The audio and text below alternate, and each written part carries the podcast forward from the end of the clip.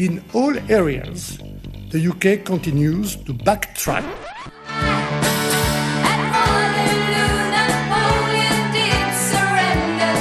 Hello and welcome to Brexit Republic, RTE's podcast on Brexit. Each week we bring you all the latest Brexit news from Dublin, London, and Brussels. I'm speaking to our London correspondent, Sean Whelan, this week.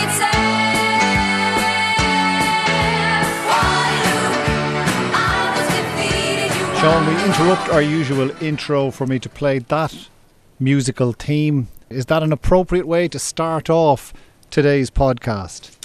Well, it certainly is, Colm, because uh, nothing says Shropshire North quite like an ABBA song about uh, a village in Belgium, does it? Uh, we're talking about Shropshire North because, of course, Boris Johnson has suffered a humongous defeat in a by election uh, that was held there on uh, Thursday, by election to replace. Uh, Owen Paterson, the former Northern Ireland secretary, who got pinged by the regulators in the House of Commons for uh, being a bit naughty and taking money to lobby ministers on behalf of a, a, pharmaceutical company that makes COVID tests. Not supposed to do that. He wouldn't take his 30 day suspension punishment lying down. Prime Minister backed him. All the Tories uh, tried to overturn it. They lost. They all got besmirched with sleaze allegations, and that triggered a by election in that place when uh, Owen Paterson resigned uh, rather than uh, face the medicine, as it were. Now, why is all that important? well, and how does it connect to Waterloo? Well, this is one of the truest blue of true blue seats that you can possibly imagine because this place, Shropshire, has been voting Tory since 1832, and the leader of the Tory party way back in 1832 was the Duke of Wellington. Famous Dubliner. Victor over the, f- the famous Dubliner, Victor at uh, Waterloo, and um, he uh, was the leader of the party. He opposed, incidentally, the Great Reform Act of 1832, which expanded the franchise to, would you believe, one in five male uh, males in the population of the United Kingdom, uh, which, of course, at that stage included Ireland as well. Um, but uh, he lost uh, out to Earl Grey, the, the tea bag man, uh, who got this reform through and allowed some people to vote in elections, got rid of the old rotten boroughs or did his best to anyway. Um, and but the Tories were very popular out in Shropshire, and they've been holding that seat ever since 1832 until just after 4 a.m. this morning, Friday morning, uh, when the Liberal Democrats, the successor party to the Whigs of Earl Grey, got the seat back uh, off the Tories uh, and uh, their leader at the time, the Duke of Wellington. Um, so that's how far back you right. have to go on this one. Uh, I suppose last week we did a rather impromptu podcast. We weren't planning on doing an episode, but then we were kind of forced into it. And the running theme through recent developments that we've been discussing has been mounting troubles in the Tory party and the troubles they're spilling over into for the British go- for the governance of Britain as a whole means that there is an eagerness, or more of an eagerness at least, to swiftly conclude a deal with the European Union and finally get the irritation of getting Brexit done off the books. So, just recap on why we did that episode last week, and then we can get into what happened afterwards. Well, last week we thought nothing was going to happen in Brexit. It was just going to be another yawn fest of talks and a little note from the, the two negotiators after their Friday uh, Zoom call to say, nothing's happened. We'll see you again next week, folks. And while we were waiting for that little note to drop, there was a, a rather unexpected briefing uh, from a very senior official on the British side um, to a group of EU journalists, not to the British press, who were a little bit miffed uh, at not getting this one.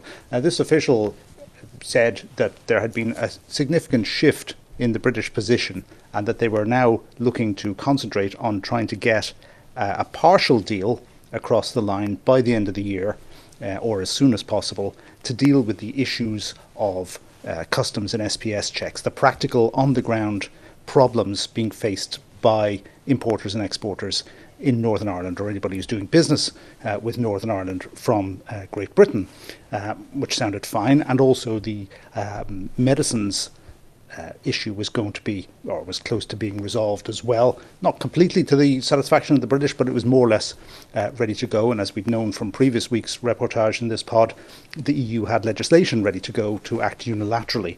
how, all that was fine, but then uh, when uh, our stories started to uh, hit the uh, the screens of various people, uh, the British press got onto Downing Street and said, "What's the story here?" Downing Street said, "We wouldn't characterise this." As being a change in our position at all, um, did a little bit of rubbishing on the idea of the story or some of the interpretations that were being put on the story. But you know, those of us who were on the, the briefing, we know what we heard and we have excellent notes of it. So uh, that was that. So there yes. was a bit of a falling out on so, the British so side. Downing Street? And then come come this week, there was statements from Lord Frost reiterating that governance and the role of the European Court of Justice were still very much in the mix as far as the British side were concerned. Which doesn't necessarily rubbish what you heard last week. I mean, they are in the mix. It is still a British concern what you heard from the senior British official last week was it just it just wasn't going to be the thing that would derail the talks and they reserved the right to say that it will cause complications further down the line. But they understand the Commission has no mandate to negotiate on issues of governance and the role of the ECJ, so therefore they're going to leave it aside and tackle the practical matters. But such was the shade thrown at this by Downing Street, as we can hear now. It was taken uh, as a retraction of that briefing by at least the Minister for Foreign Affairs here, Simon Coveney. Let's hear from him. The uh, British officials summoned a group of journalists in London to tell them that the ECJ jurisdiction in the protocol was no longer a red line, but then afterwards David Frost insisted it still was. What's your understanding of the British position here? Is it still a red line for them? Has something shifted? Well, look, I mean, uh, uh I mean, I think we have to go on, on what, what David Frost says. He's the he's the chief negotiator. He speaks for the prime minister um, on Brexit issues. Um, clearly, there was a, a, briefing that has essentially been retracted. Um, so, look, I, I think we shouldn't make a big deal of it, to be honest. So, what is it, Sean? Retracted or still on the table, or Downing Street taking issue maybe with some interpretations of what was said at that briefing and using the negative noises they're making about it uh, to allow people interpret Downing Street's utterances as they will. In other words, anyone who wants to hear a rubbishing of, of a U turn rumour will hear it that way, and anyone who wants to hear the more nuanced version of it will hear it that way too. Or else there's a third possibility here, which is there's been a falling out uh, in the um, uh, department, and uh, some people think they should be trying to take something off the table now and get some practical gains uh, and wins and easements for people doing business in Northern Ireland, whereas others, and I think the others would fall into the who would fall in the camp of Lord Frost himself and probably the Prime Minister, uh, thinking no, no, no, we've got to keep on keeping on uh, and try and get a, a, whole package together here, even if it means going into next year. And that was the um, lines that were being uh, put out to certain British journalists earlier in the week. And indeed, that has been the line that has, has manifested itself uh, today, Friday, uh, after those um, Zoom calls, those weekly Zoom calls. In fact, there was another Zoom call between the, the, the two principal negotiators on Wednesday, but everybody was utterly silent uh, after that one. Uh, Brussels saying, no, no, no, we're not saying anything until Friday, and uh, same on the British side. So it was unusual that they were having two mm. lots of calls this week, but I think, it, looking back now, with the benefit of hindsight, it looks like the Wednesday call was to simply say, look, we're going to park this thing and let's ready it up for communications in a clear way on Friday. Uh, and sure enough, we got a bit of clear communications in uh, verbal form from Brussels on camera and then in a written statement uh, here in London.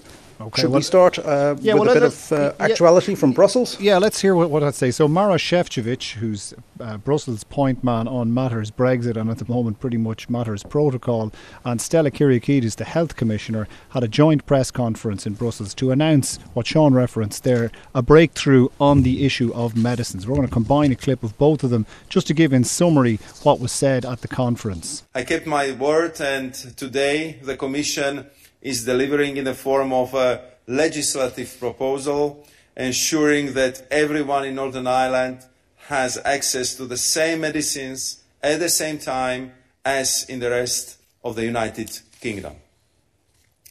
This goes for both generic medicines and innovative life saving uh, medicine, including those designed for cancer treatment. If a new medicine has been authorized in the UK but not yet in the EU, it will be temporarily supplied to patients in Northern Ireland pending authorization in the EU. It is important to recall that patients in Northern Ireland already have immediate access to EU authorized medicines thanks to the protocol. For Cyprus, Malta, and Ireland, our proposal provides a temporary derogation so that they can continue to source medicines from the UK if needed. So that was both Maros Šefčovič saying he had delivered on a commitment he had made to people in Northern Ireland on the ground, and Stella Kyriakides elaborating on that. We're just going to get a bit more detail on what exactly is being proposed and how this will work in terms of the treatment of medicines coming from Great Britain into Northern Ireland. And this is what we're doing today ensuring that people in Northern Ireland Cyprus, Malta, and Ireland that still depend on the UK medicine supply can continue to get medicines they need whenever they need them. To guarantee long term continuous supply of medicines from the UK, our proposals make targeted amendments to the EU pharmaceutical legislation, as well as targeted changes to our EU clinical trials rules. They give exceptional administrative flexibility to the UK in respect to Northern Ireland so that certain regulatory functions for medicines for human use authorized by the United Kingdom for the Northern Ireland market under the protocol may be exceptionally located in Great Britain. This covers, for example, marketing authorization holders and qualified persons for pharmacovigilance and batch testing. This is important for northern uh, for patients in Northern Ireland since they will have to access they will have access to innovative, life-saving medicines, as the Vice President has already mentioned, such as new cancer medicines, as soon as other patients have access to these anywhere else in the UK. So, Sean, having heard from the European Commission there, the response from David Frost, which came out as that press conference was being held, said this could, con- const- could constitute a constructive way forward. We're willing to look at these proposals positively, but as we have not been able to scrutinise the text in the necessary detail, we are not yet, yet able to make that judgment with full confidence. Uh, Maros Šefčovič disputed that. Let's just hear what he said to that before I come back to you. I can also tell you that over the last six months we provided extensive information sessions and discussions with Lord Frost and uh, uh, his team, so I believe there will be no surprises. Uh, in uh, the proposal for him. So Maros Šefčovič saying they knew what was coming, they knew the substance of it. A rather kind of a negative press release, it must be said, coming in the form of the statement from David Frost, entirely almost unimpressed with this initiative from the European Commission. Well, Katy Hayward up in uh, Queen's University referred to this uh, statement from Lord Frost as 13 bullet points of doom and gloom and uh, she was rather regretting the fact that uh, the British side didn't uh, seize on these EU proposals. Um, as is uh, Raoul Ruparel, um, one time leading light of the Brexit movement uh, and uh, a trade expert himself, saying, you know, they, they could have rallied behind and presented it as a joint initiative, but they didn't really seem to go down that route. And in the end, it isn't a joint initiative, it's a unilateral uh, run by the uh, European Union. But I guess uh, what happened earlier in the week when the British said they weren't going to introduce customs controls on uh, goods coming from the Republic of Ireland into Great Britain, that was also uh, a unilateral move. So each side had a unilateral this week, and they two cancel each other out. So there's nobody particularly shouting about unilateral acts, um, one directed against the other this week. Right. Uh, but the, the medicines proposal, you know, it, it, should make things a lot easier. And the commissioner saying everybody get their cancer drugs, generic medicines can be authorised in the UK.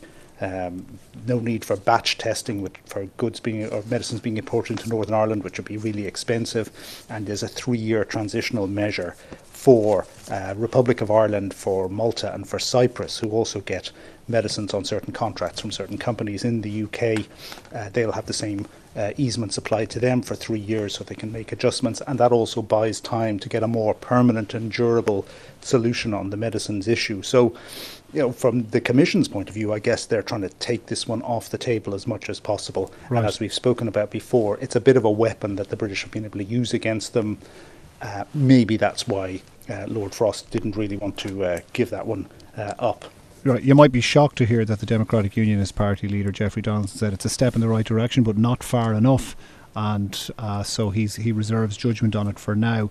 Just in terms of the tone of uh, David Frost's statement, I was struck by one thing that Maros Šefčovič said, and that's I mean we're going to hear from from him now. We'll pick up after this. It's basically the example shown on this med- medicines initiative and how that might be rolled out to unlock other areas that have become problematic in the protocol.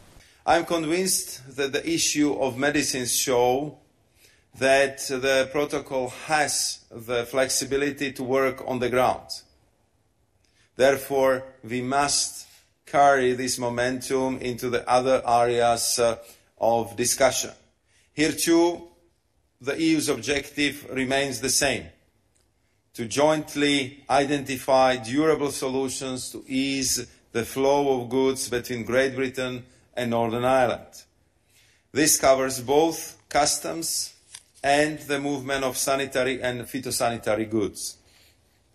Particularly on customs, if the political goodwill is maintained, our discussions could lead to a timely agreement on measures that would bring significant simplification for operators on the ground. So, Sean, as we heard there, that was Maros Šefčovič saying he's convinced that the issue of medicines show that the protocol has the flexibility to work on the ground and the same momentum must be carried into other areas of discussion. Now, if you were listening to this as somebody on the British government side of things, you might say, well, if medicines is the precedent, then legislative change effectively is being offered by the European Union on future issues. Because if medicine laid the template that if they see there is a sufficient problem to need legislative change in order to preserve a vital supply to Northern Ireland and maintain stability within Northern Ireland, well, what's not to say that that legislative change wouldn't be on offer on something else, or why wouldn't it be on offer on something else further down the line if this is the framework by which other problems would be solved? Because it sets a, a precedent. I mean, it's one thing to uh, change your laws unilaterally to ensure the flow of cancer fighting drugs and novel drugs and all the, the headache tablets that everybody is used to and have been utterly well regulated and are generic products anyway, so there's nothing new or novel about them. Uh, they're well established products. That's easy kind of stuff, uh, and it's also a humanitarian gesture, and also there's a general health override, as it were, in all EU legislation. They're able to act very quickly. Uh, to get around any legal problems to make sure the human health is protected. The same is not true in the case of the customs union uh, and the plant and animal checks, SPS checks. Uh, these are things that are well established, uh, apply to all the other countries that the EU does trade with around the world, which is basically everybody. And if you start making special exceptions for one person, i.e., the British, everybody else says, hey, what about us? Sure. Starting, I suspect, with Turkey, which is already in the customs union um, but still has to face uh, a bunch of controls or some limited controls, they might start looking for uh, other easements there. And before you know it, everybody, literally the world and his wife, looking for easements and changes sure. to EU rules. So that is why they won't go down that route. Having said that, I mean, the cat is now out of the bag. Maros Šefčovič is the person who has said that what has been done on medicines could provide the basis to do business in other areas, it is at least open to the interpretation that something would be on offer. Whether the European Union would want to walk that back after the fact would be something entirely different. Well, something is on offer, and what's on offer is the range of easements that they proposed back in October. So perhaps the other interpretation of this is hey guys, look, here's the, the deal is on the table now. You can sign it, or we can make our own changes here and then see how you react to it because there's a certain amount of Mexican standoff going on here of the British. It's well, almost don't don't don't bring NAFTA into it now. Come on. Why not? I mean, this is this is the, the show for trade nerds and their dogs when they're being walked. Uh, yeah, it's, there is a standoff here uh, in that Lord Frost seems to be happy enough to proceed on the basis of uh, playing very hard ball, of taking these talks, which are supposed to wrap up in November, right up to Christmas and now kicking it into the new year. Uh, and we've no idea how long they're going to persist there.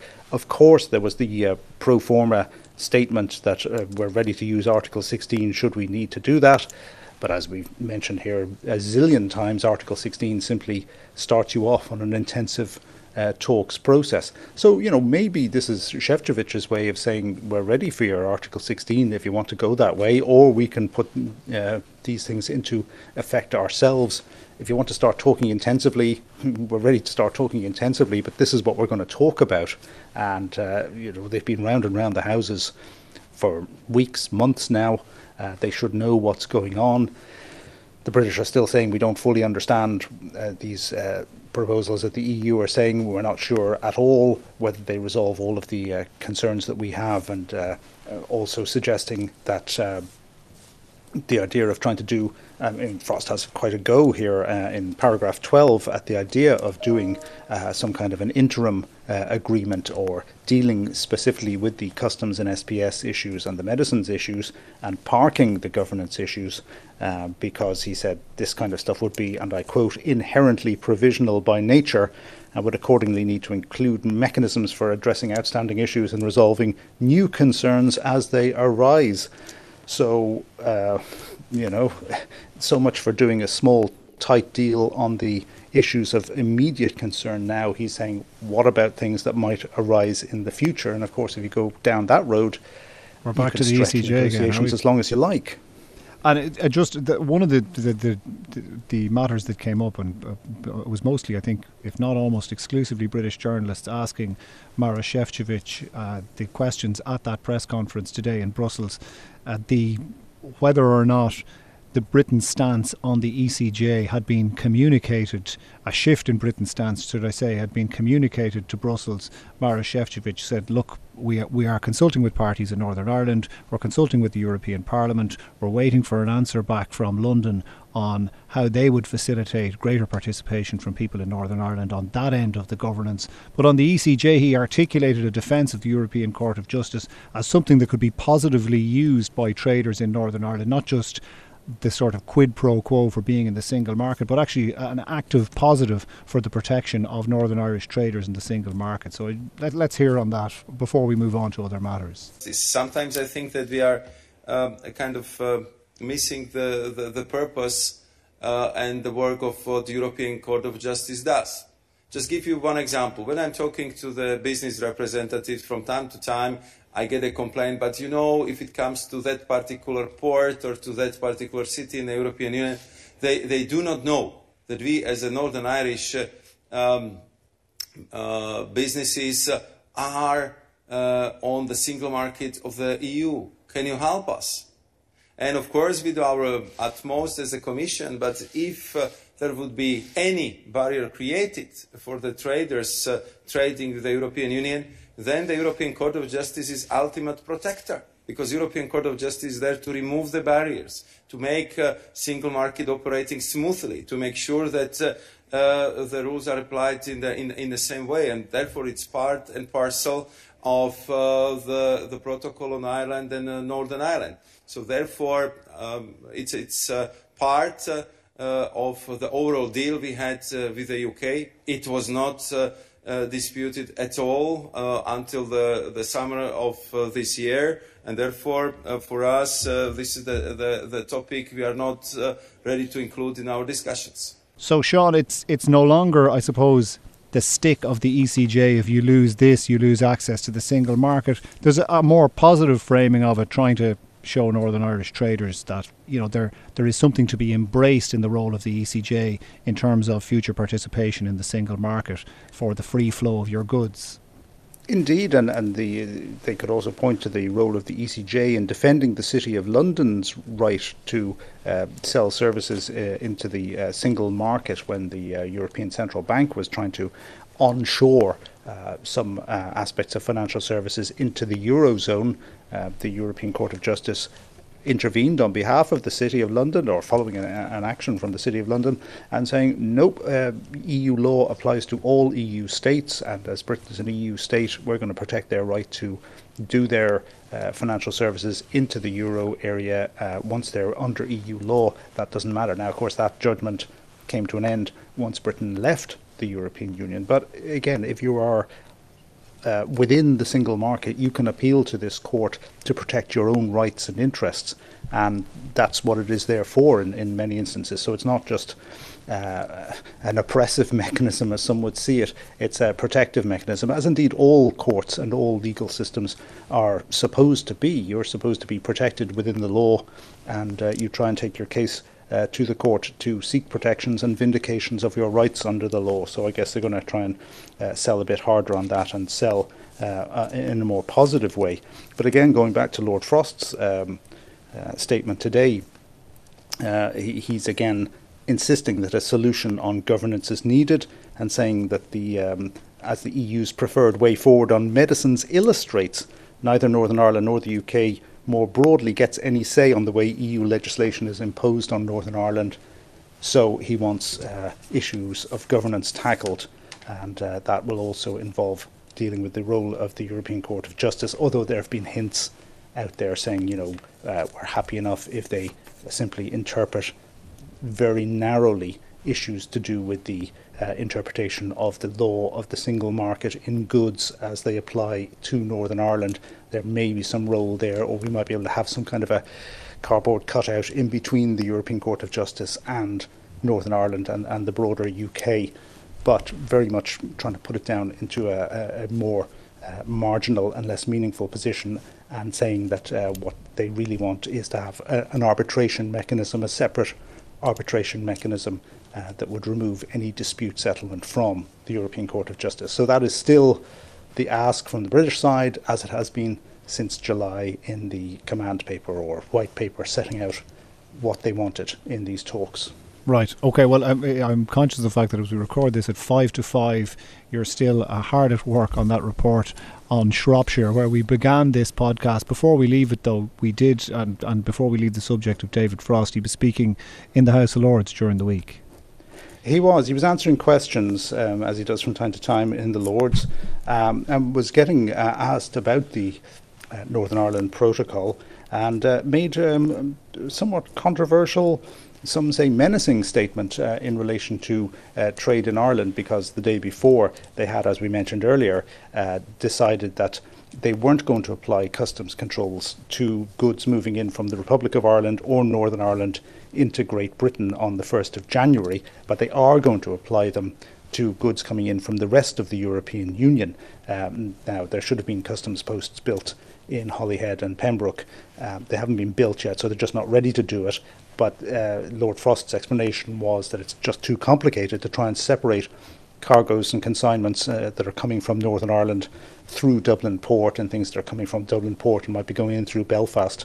He says that will be possible later, but not for the moment. And so, on a practical basis, uh, they're taking what he calls a pragmatic approach and treating trade from Ireland differently to trade from the rest of the single market. But here's what he said uh, in response to a question about that in the House of Lords. It is true, obviously, that the, the legal framework uh, for Northern Ireland and Ireland goods coming to, to Great Britain is different because of the unfettered access commitment. uh, in practice at the moment it's not always possible to distinguish between the two categories of goods, but that will change in future. And we will need a definitive solution to this question. And of course, the degree of pragmatism that we show in future to Irish goods coming to Great Britain uh, is going to be related to the degree of pragmatism and flexibility that the EU shows in allowing goods to move freely around all parts of the UK. So, Sean, where is the menace in that? The menace is that it, it looks like a bit of a, an attempted hostage taking here. Uh, don't be too hard on us. Give us what we want in terms of free flow of goods to Northern Ireland, or else we can make life awkward uh, for traders in the Republic of Ireland. They won't have this nice, easy access where they can just drive their trucks straight off the boat at Holyhead and nobody's going to be checking them.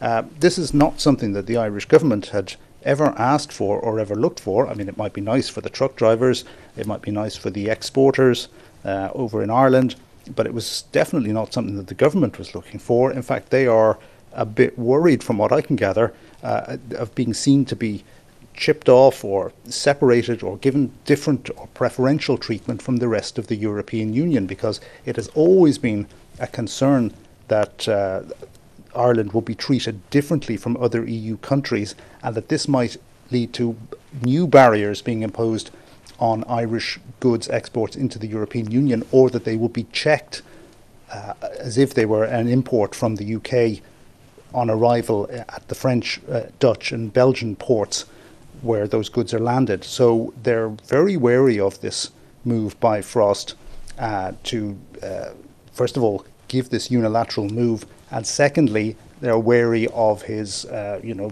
nice trade deal you got there. Pity if something was to happen to it. Approach in the House of Lords. right. Okay. So we started, Sean, with I suppose an oblique reference to Napoleon Bonaparte. We go now to finish to Clement Beaune. Yes, Mr. Uh, Beaune. Uh, the bone of contention, uh, sh- as we might say, has been, of course, fishing licenses. It's one of the other uh, irritants in the um, Franco British uh, relationship, and it's gotten entangled in Brexit.